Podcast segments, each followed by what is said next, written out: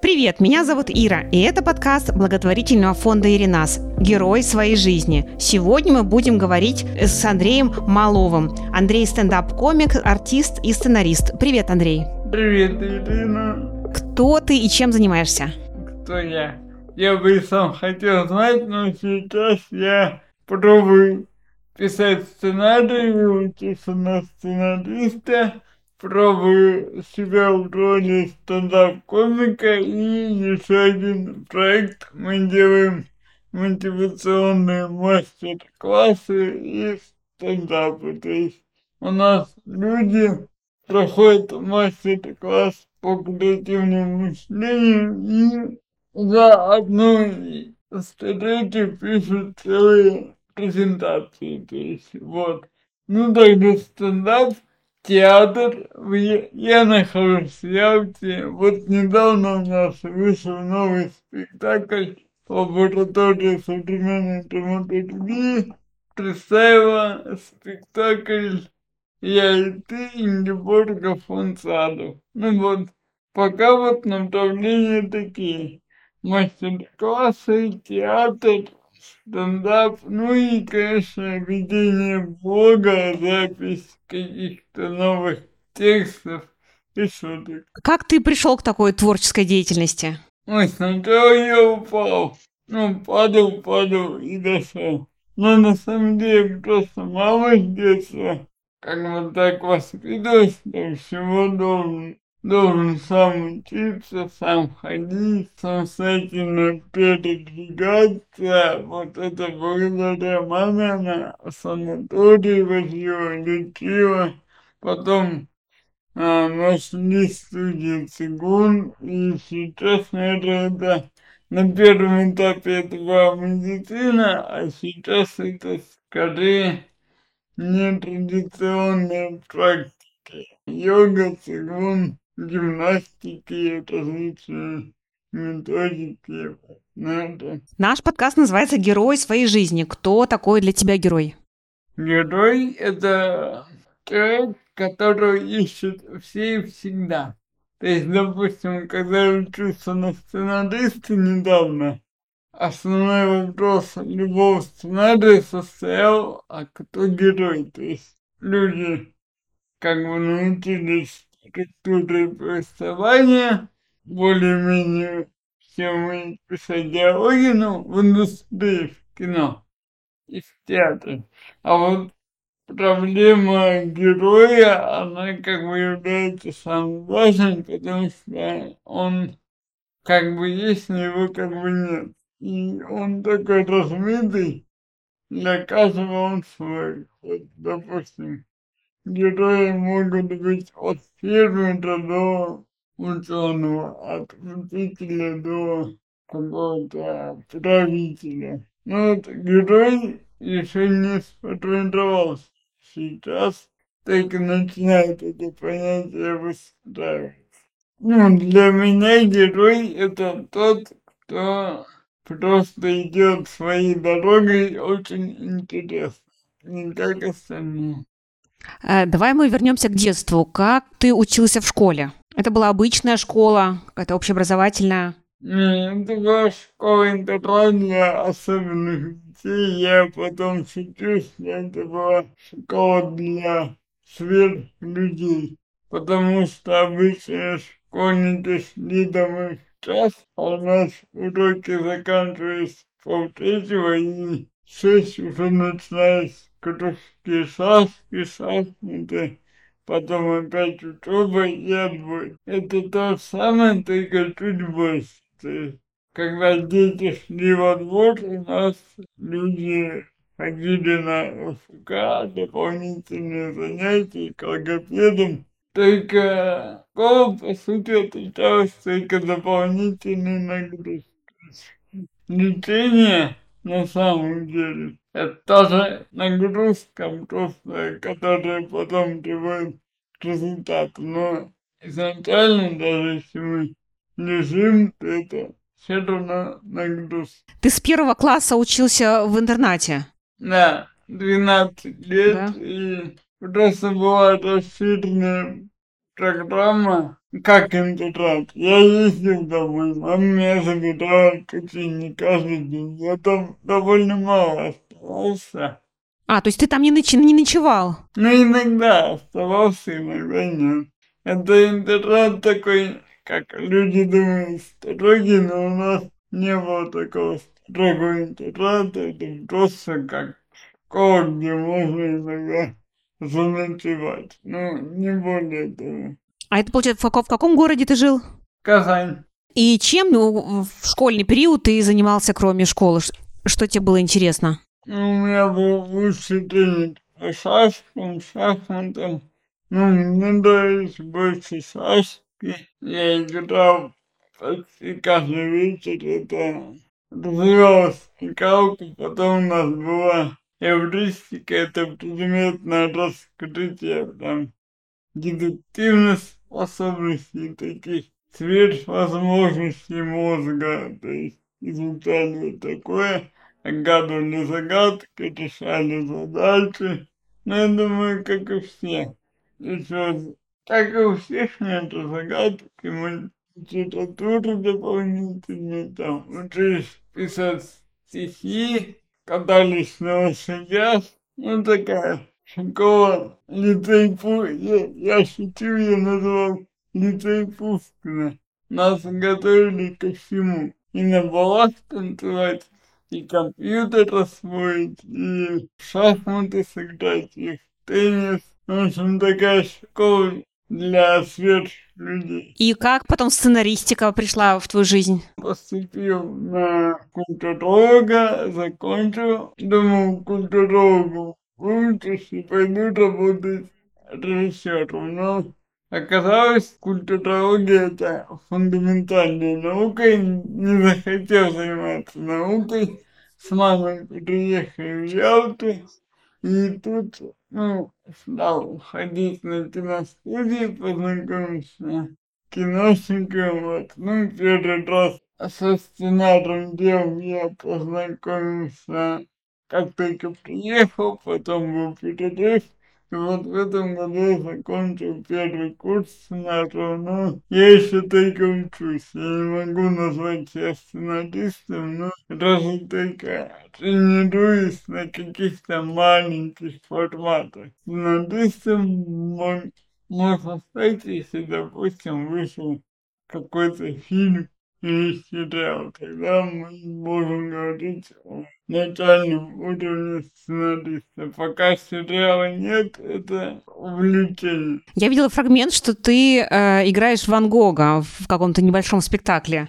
Расскажи про этот опыт. Это очень интересно. Но вообще сценария Ван Гога не было. И вот у нас есть креативный режиссер Илья Птичко, который там ставит и Ван Гога, и Минотавра, и кого-то еще.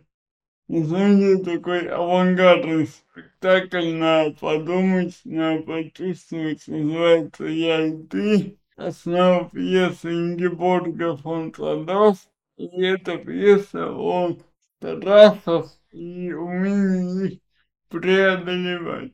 Это так. Это был твой первый опыт как актера в спектакле?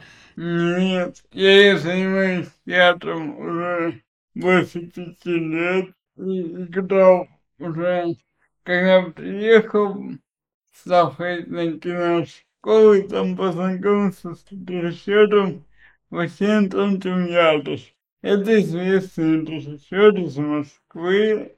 Его сын преподавал режиссуру в киношколе, а он театральный. И он ученик Петра Михайловича Ильшова. А Петр Михайлович Ильшов – это соратник Станиславского. Тут я познакомился с Василием Антоновичем Ядушным. Как я сказал, это ученик Ильшова, Ильшов – это ученик Константин Станиславского. Мне прям понравилась система Ильшова Ядуша потребности информационных физических действий. Его мало кто знает, но он такой довольно интересный, и мне нравится его изучать. И потом тут же в Ялте, в Ялте вообще кого только нет. Приехал сюда режиссер, уже другой, это ученик Марка Захарова, Сергей Филиппов.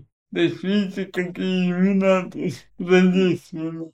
Он говорит, поставим пьесу Мартина Макдонаха, и там она называется «Коллега со Стойнишман». И он прямо мне на главную роль. Ну вот так. Я параллельно как бы изучал две системы. Ну, классическую систему я только начинаю изучать, я еще не могу делать упражнений это, как актер делает на первом курсе. Там надо поправлять звук. Еще не все хорошо с пластикой, но будем учиться. А можно выделить какой-то сложный период в жизни, ну, наверное, самое детство, когда мы с мамой жили в общежитии, сверху капала вода, снизу топили соседи, не было электричества, не было воды и тепла, ну, то есть, как бы по колено в воде, это нормальная ситуация. Ты просыпаешься уже в воде, высыпаешь уже в воде как я водолей водяной, такой к воде привыкший. А так потом все легче и легче. Я не знаю, что будет потом. Потом это совсем хорошо. Я хотела еще вернуться к будущей профессии про сценариста. Сколько еще учиться и как ты видишь, ты бы хотела сценаристом быть, ну, как я понимаю, это может быть театр, кино, в какой сфере и в какую сферу идти? Учиться надо еще год, но так семьяется, я бы хотел еще поучиться, но не знаю, как в следующем году получится, а так уже надо сценарист кино уже пробовать наконец-то дописать первую серию сериала, потому что я ее немного забросил. А у нас стало жарко, и я стал путешествовать, ходить на море, и я такой работник, который зависит от погоды. Когда жарко, плохо пишет. Или пишется рано утром и поздно вечером. Я бы хотел вот в этом году хотя бы написать один короткий метр и уже приступить к съемкам. Потом посмотрим, может быть, сериал выйдет. Есть идеи сериала, не знаю, может, я решил написать, но описываю вот эту особенность школы с другой стороны.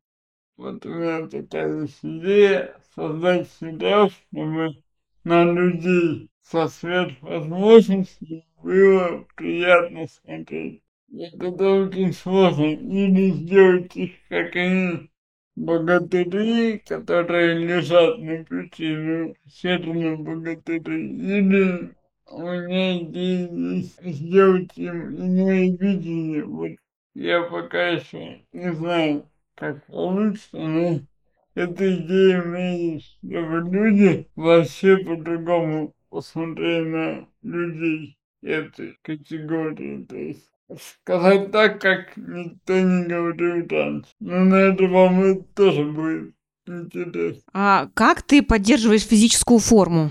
Ну, я занимаюсь цигун, йогой, жесткий цигун. Хожу на, на занятия в зал на цигун. Мне не очень подходит ФК. Мне больше нравится цигун более сложный практик, поэтому, ну, вот основное это йога и цигун. И как регулярно ты занимаешься? Ну, стараюсь а, один комплекс делать каждый день, но легкий, там, mm-hmm. буквально на полчаса. И два-три раза в неделю хожу на цигун.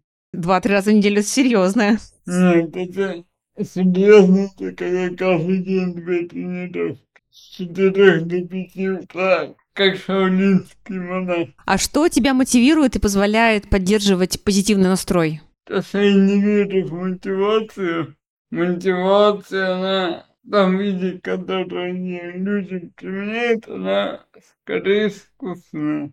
В первую очередь это интерес и воображение двигает. Мотивация уже потом. То есть интересно, если там есть куда идти, то это вот это главнее, потому что мотивация, она, ну, сегодня есть, завтра нет. Если относиться к этому как к пути, будет тогда правильно. И небольшие блиц-вопросы. Любимая книга? Воскресенье Толстой. Хорошо. Любимый фильм? Форест Гамп. А, какую музыку ты слушаешь? Ну, сейчас я слушаю больше, подбираю под фильмы, под спектакли. Это очень разная музыка, от ирландской до древнеславянской.